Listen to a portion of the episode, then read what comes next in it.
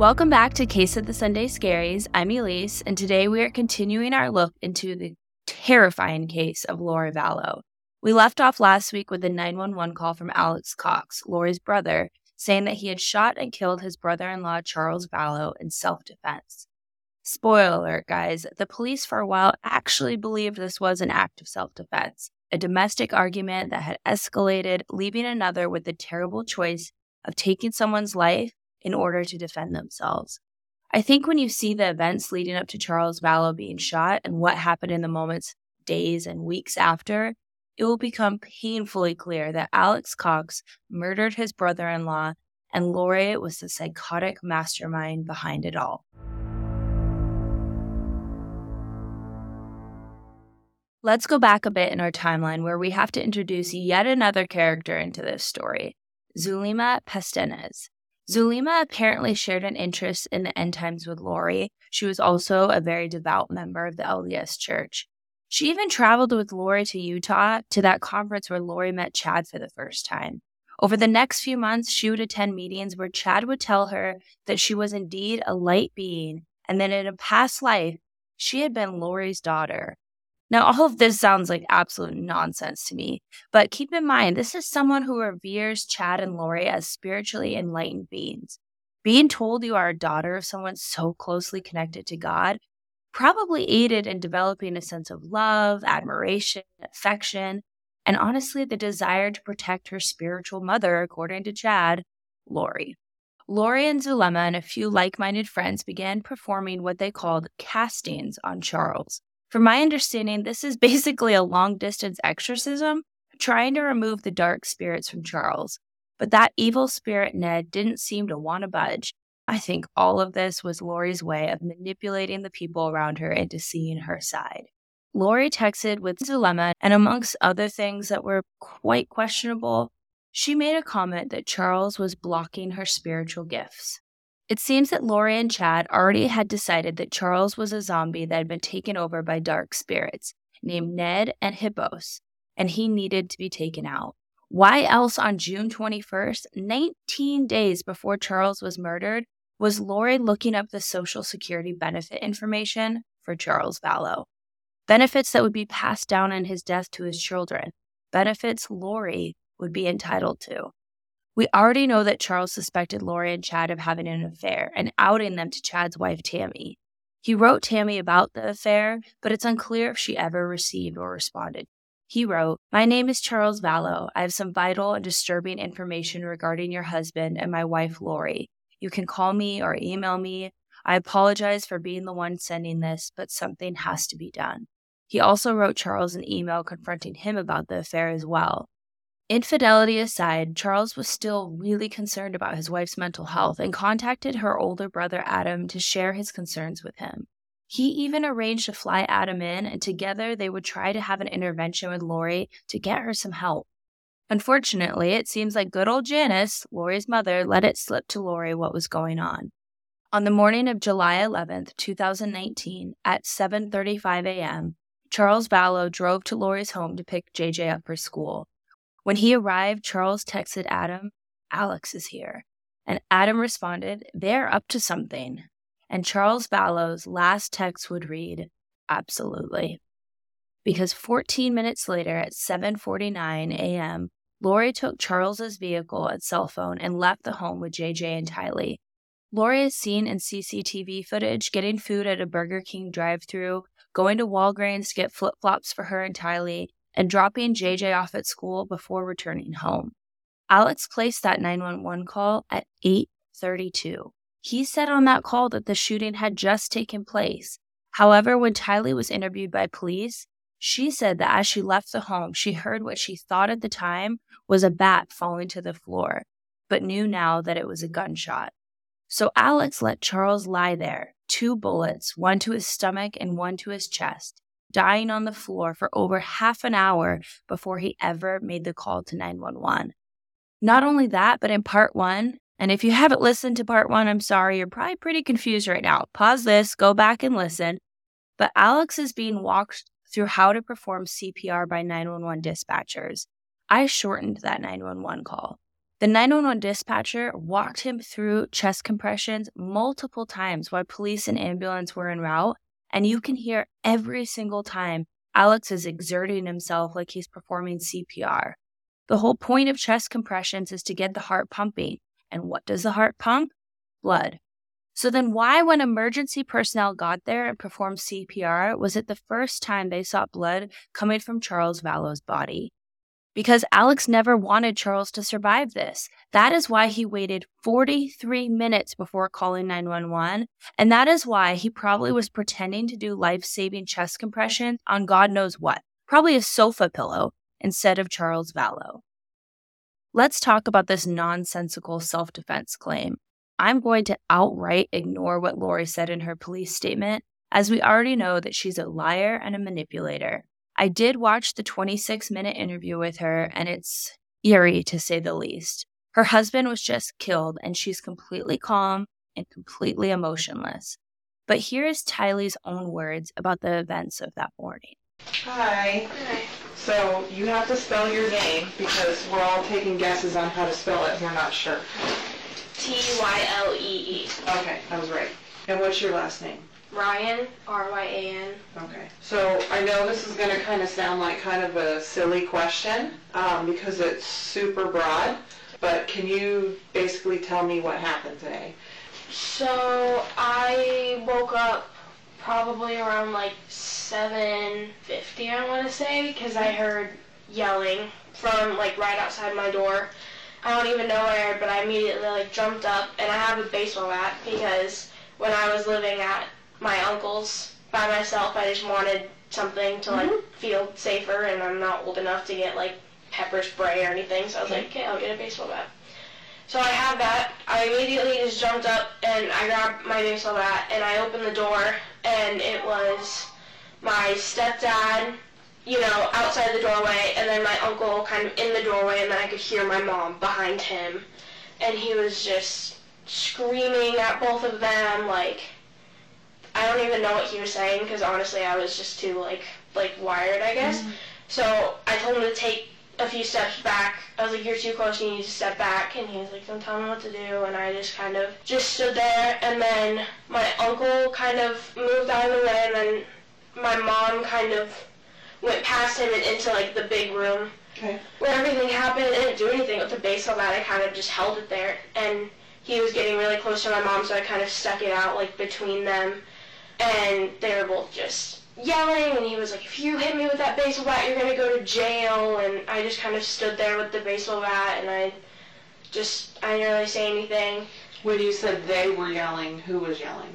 My it was mostly my stepdad. Okay. My mom was kind of like responding, Mhm. but I honestly couldn't tell you what they were saying. It was Okay. kind of just like all jumbled up in my head. And so I just kind of stuck the baseball bat out there, and then he like he just grabbed it and tried to take it. So I held on to the end, and then eventually I fell, and he kind of took it into his hands like he was gonna do something with it. And that's when So when you fell, he ended up with the bat. yeah. Okay. And so I fell to the ground, and then my uncle, I saw him take a step back. My uncle, I think, grabbed him and kind of took him back so he couldn't like do anything. You saw your stepdad like take a step back. Take a step back because he was really close Okay. to begin with, and so my mom said to go with JJ, and so I ran out the door, and then I kind of just stood there with my little brother. Just he was in the front seat of the car, and so I just kind of opened the door and just stood there and like.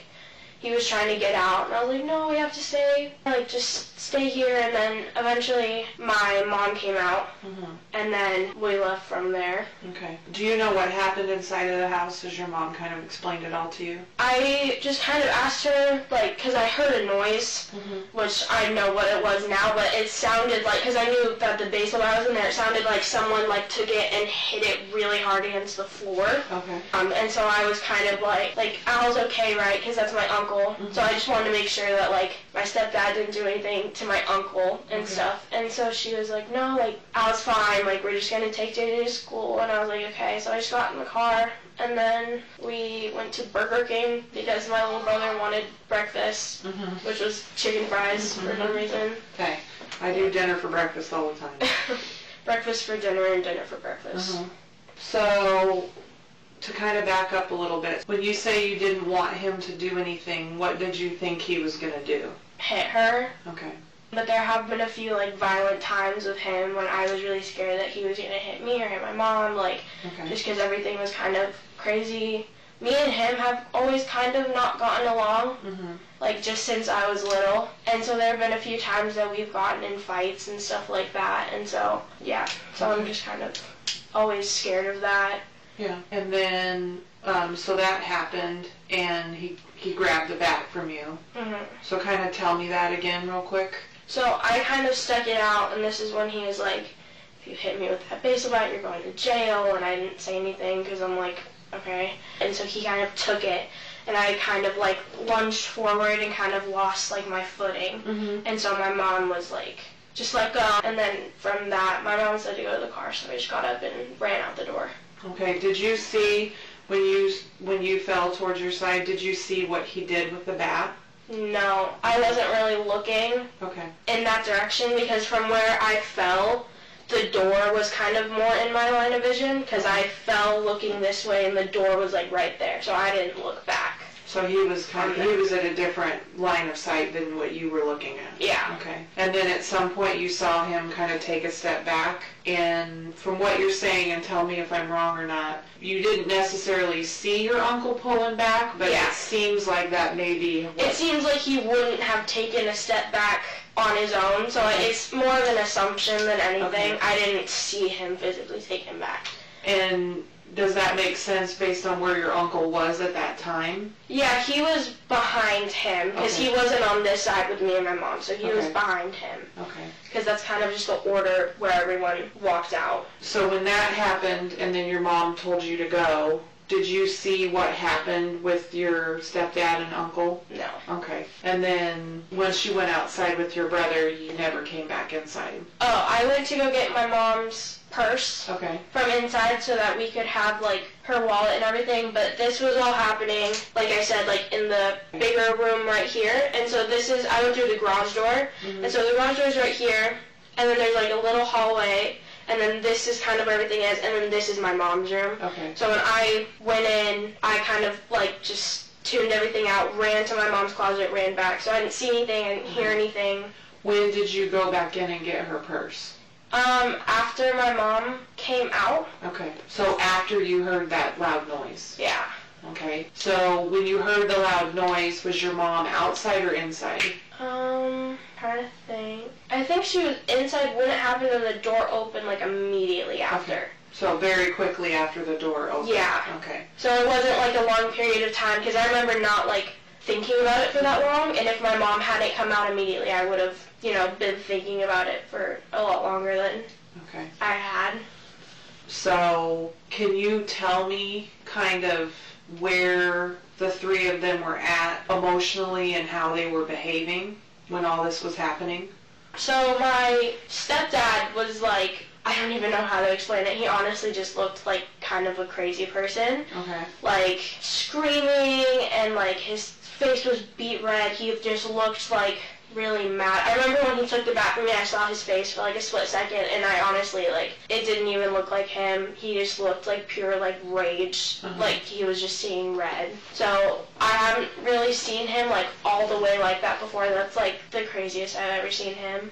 And then my uncle was kind of calm like not super calm. Obviously, it was like a stressful situation, but he's like I don't know. He was kind of just standing there in the doorway, kind of just being protective of my mom, but Mhm. not. He wasn't yelling or really saying anything. Okay. And my mom was just kind of. He was yelling, and my mom was kind of just like talking. Okay. But you don't remember if you do like what your mom was saying at all or what what he was mad about? No, not really. I'm sorry. It's okay. Honestly, like I. We're, we're talking about something that probably happened over two seconds of time. Yeah, honestly, it feels it feels like two seconds and 40 minutes at the same time. Yeah, I don't remember what they were really saying. I just kind of heard yelling over everything. Mhm. I don't know. I kind of just do that whenever things are like really loud. I kind of just like tune Mhm. what people are saying out because I don't know, just yelling isn't fun, obviously, for a kid to hear. And with my biological dad, I always heard him like screaming and stuff, so I kind of just learned how to like tune it out. So you you stepped out of your room and you took the bat with you. Is there a reason why you took the bat with you? Honestly, I think that was kind of just like first instinct. Mm-hmm. Like obviously, I didn't ever hit him with the mm-hmm. bat or anything like that. It was kind of just for like security, I guess, to know that I had it. I didn't do anything with it. In hindsight, I probably just shouldn't have brought it out at all because it caused more trouble. But it it wasn't like, oh, I'm gonna take the bat and like do something with it. It was kind of just like I need something in my hands to like Okay. feel safer. Okay, that makes sense. Yeah. Um, so my kind of second dumb question is, and I, I don't know that there necessarily is, but I always kind of want to make sure, is, i- is there anything that, you know, we didn't talk about or I didn't ask you about or anything that you think is important or anything that I should know? That was pretty much it. But here's the part that really should have thrown the police for a loop that light bulb moment of, well, this doesn't seem like normal human behavior. What did Lori do after knowing her husband was shot by her brother? She packed up the kids and got out of there. She ran some errands and got JJ off to school. I can maybe even give her the grace of, well, maybe she was in shock and just reverted to her normal day to day, going through the motion activities. But, and this is a big but, after she and Tylee talked to police and no arrests were made, everyone's back at the house. I repeat, at the home where the children's father and stepfather had been shot twice and laid on the floor dying just earlier that morning. Well, according to neighbors, Lori threw a pool party. Good thing she stopped on the way back home from her husband's murder to purchase those flip flops, I guess. I've said on this podcast almost every episode that you can't really judge someone based on their reactions or emotions following something tragic. Everyone responds differently. I have even confided in you all that I naturally will make sarcastic jokes, maybe even inappropriate jokes when there's a difficult moment, because I have a bizarre need to take the weight off those around me, even momentarily. I just need to let the air out of the tension balloon a little bit. However, Lori Vallow is the exception to me saying all of this. Her actions don't scream guilty. She was, after all, not the person that pulled the trigger.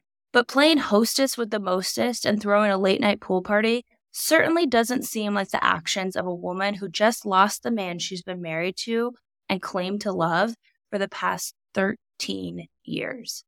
And why should it? Lori Vallow was not grieving. She was celebrating.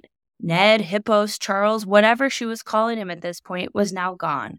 You can see just how heartless this woman is because, yet again, she doesn't notify his family right away. When Joe Ryan passed, she didn't even bother to call his sister or parents. But with Charles, who had two older sons from his previous marriage, she thought the pool party was more important than notifying them, apparently, because it was not until the next day she sent them a group text that their father had died. Keep in mind, Lori and Charles had been married for 13 years. She knew these boys, she had a relationship with his sons. But they didn't even deserve a phone call, a FaceTime. No. Instead, they got a very cryptic, at best, series of text messages that would not start until 4:36 p.m., more than 24 hours after their father was murdered.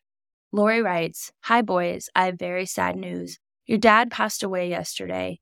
I'm working on making arrangements and I'll keep you informed with what's going on. I'm still not sure how to handle things. Just want you to know that I love you, and so did your dad. Obviously, the boys immediately responded. Lori, what happened? Where is he? What happened? Lori responds, I'll call you when I can, bub. He is here in Arizona. Where in Arizona? When did this all happen? How's JJ doing? What funeral home is he at? Lori, what the mm-hmm. happened? You can't just tell us our dad died and disappear. You're not too busy to just let us know he died and disappear. Lori, it's been three hours. You're not that busy. I don't care what you're doing. Lori responds, I'm sorry you were so upset. I'm so upset too. I'm trying to get JJ ready for bed. I'm waiting to hear back from the medical examiner to make sense out of all of this myself. Please be patient with me. It's a crushing situation all the way around. I'm still trying to process it too and what it means for JJ. For the next four days, the boys continued to press Lori. asking repeatedly over and over what happened to their father.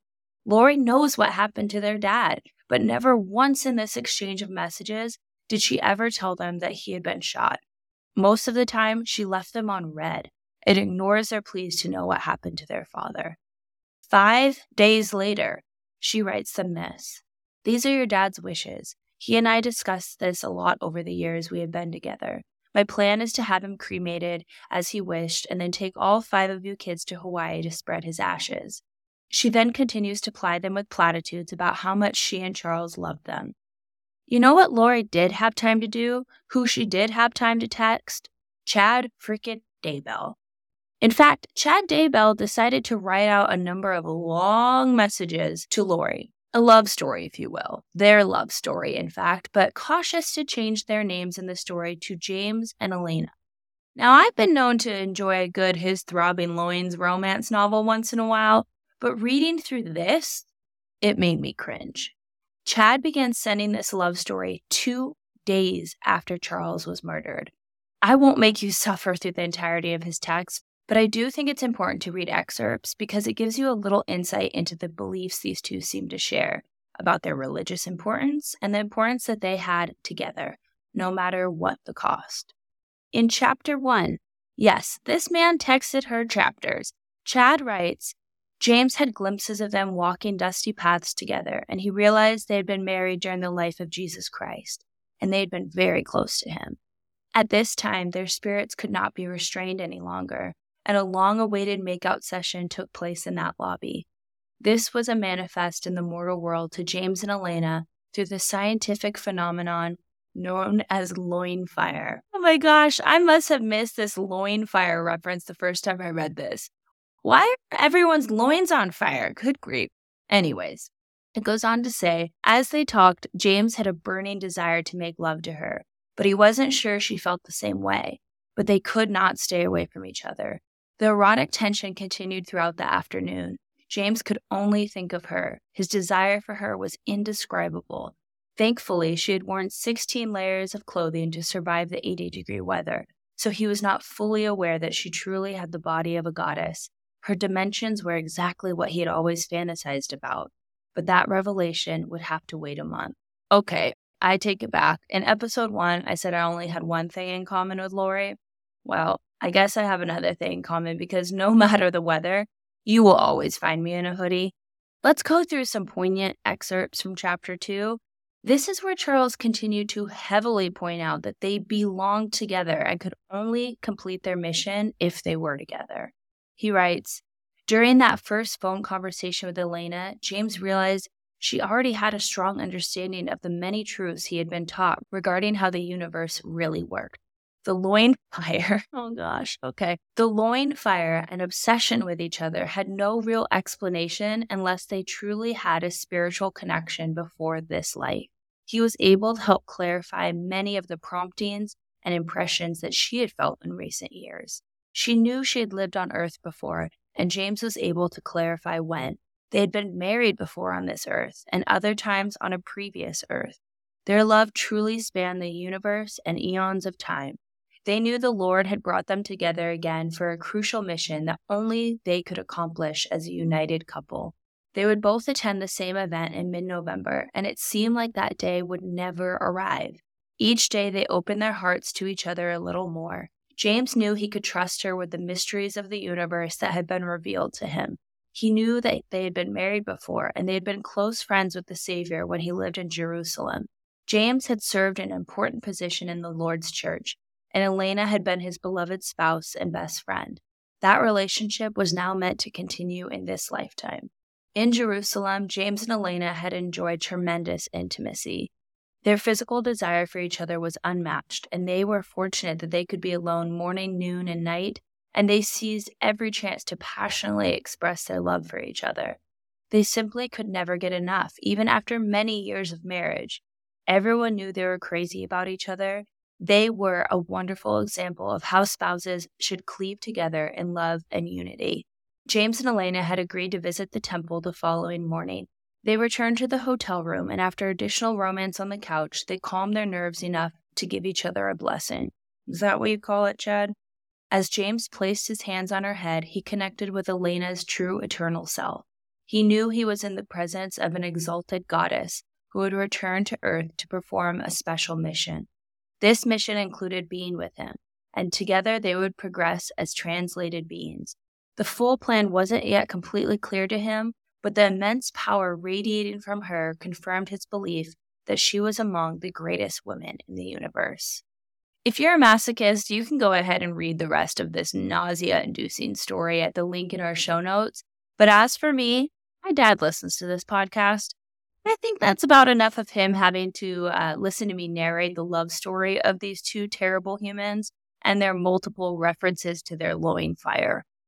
I don't know what psychological diagnosis these two would have if they were evaluated, but it doesn't take a master's degree to hear these writings and know that this at minimum, is more than a little toxic. It's pathological. It's one thing to call yourself a child of God, but to think you are so special that it doesn't matter who you hurt, who you kill, because nothing is more important than the two of you being together, yeah, something is wrong here. I also want to point out that according to the LDS website, www.churchofjesuschrist.org, Mormons do believe in the Ten Commandments. So, what makes Chad and Lori so special that God wanted them specifically to ignore one fifth of those commandments? Thou shalt not kill is ironically for these two immediately followed by thou shalt not commit adultery. So let's go back to the timeline. Lori has been ignoring Charles' kids, but throwing pool parties and responding to Chad's text message novels with how much she loved his story. Puke. She also made sure that she had enough time to call Charles' life insurance policyholder. Claims Department, this is Robin. May I have the policy number? Sure. It is. Are you calling in reference to a death claim? Yes. May I have the name of the insured? L. Charles Vallow. And who am I speaking with? This is Lori Vallow. And your relationship to the insured? Um, he's my husband. Okay, ma'am. I'm just going to need to ask you a few questions so that I can open the claim, and then I can go over the claim procedure with you and answer any questions that you may have afterwards. That would be great. Okay. Um, first of all, what was the date of Mr. Vallow's passing? Um, July 11th. And what was the cause of his passing? Um, well, he was shot. Okay. So um, I don't know what, how I want to put that. Okay. All right. Um, I, and I hate to ask, um, but is it? Yeah, you can just say yes or no. Um, it, is it? Was it a homicide? No, it was an accident. An accident. Okay. Mm-hmm. Okay. And what state did he pass away in? Arizona. Okay. Are you aware of who the primary beneficiary of the policy is? Um, it's me.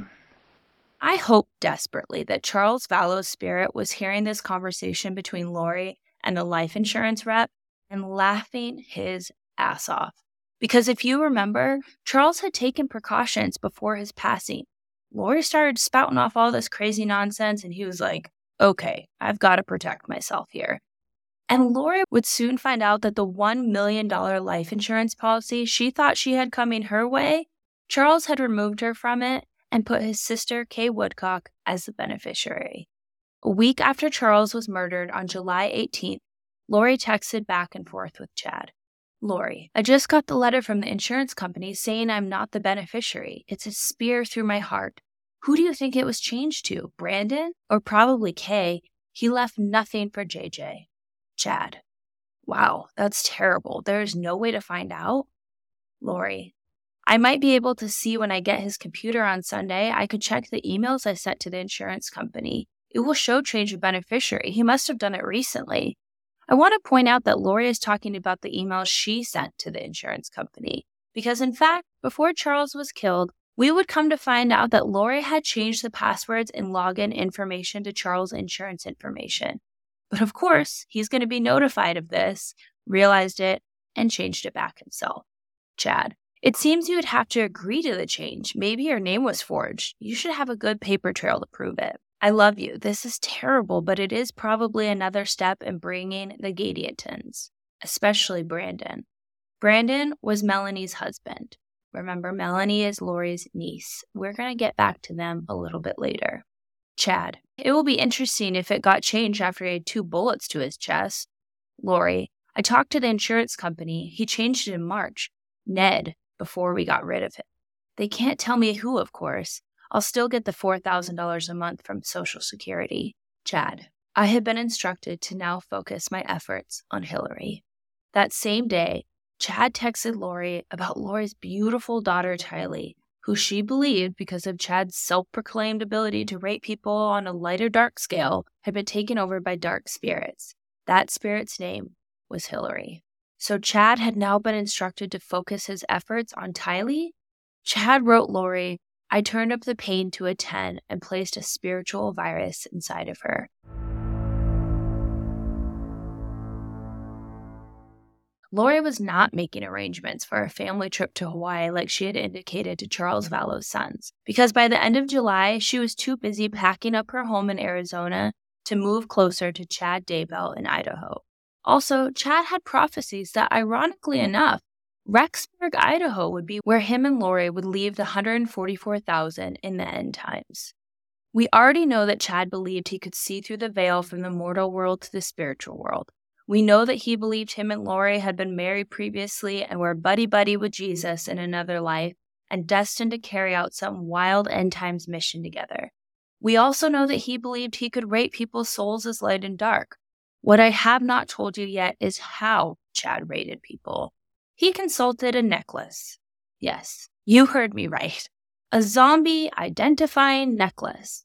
Chad told people that he had found the necklace when he was cleaning the temple after service. But instead of being a decent human and turning it into the temple's lost and found, he says that a spirit came to him to tell him that this necklace had special powers just for him and that would help him determine who would be with him as he led the 144,000. Using his little wizard sorting necklace, Chad came to the conclusion that there was a rating system of souls from 1 to 6 light and 1 to 6 dark. 6 light being really amazing, Six Dark was the worst of the worst. He believed that anyone with a ranking of two or three could switch sides during their mortal life. Anyone with a ranking of 4.1, very specific, or more, light or dark, generally had made a covenant with their side and it would be very difficult to switch sides. This is ironic then that when he emailed Lori her rating in this life as well as her past lives, he also included a rating of Tylee as 4.1 dark. Charles Vallow as 3 light, and JJ Vallow as a 4.2 light. So I guess just being a lonely 3, Charles could switch over to the dark side. But for JJ, it should have been very difficult to be anything but goodness personified, right? Well, I guess Chad's talisman necklace would soon be telling him something very different about young JJ Vallow's soul. Chad believed that he could not only rate people's spiritual standings, but also would use percentages to explain how close to death they were. The closer that percentage was to zero, the closer that person was to meeting their death.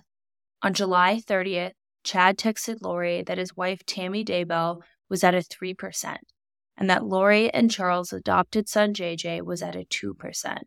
Instead of being appalled, outraged that anyone would be saying their son is close to death, Lori responded, 2 and 3%? Not zero? Okay, still feeling hot for you. I'm going to pause here and give you a warning. The following texts between Chad and Lori are very painful for me to read, but they are also terrible to hear, especially for those that know what is to come. I will include a timestamp in the show notes for those that want to skip ahead.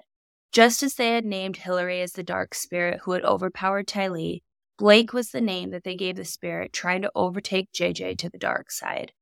On August 10th, the two exchanged these messages. Lori, please check JJ. He woke up saying crazy stuff and won't go back to sleep. He was talking to Blake.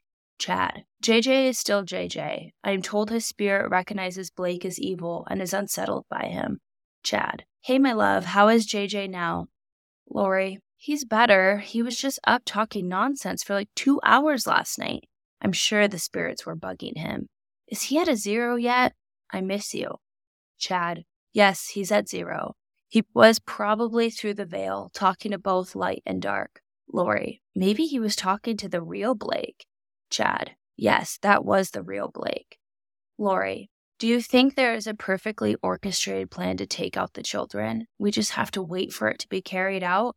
I feel lost, like I should be doing something to help. Chad, there is a plan being orchestrated for the children.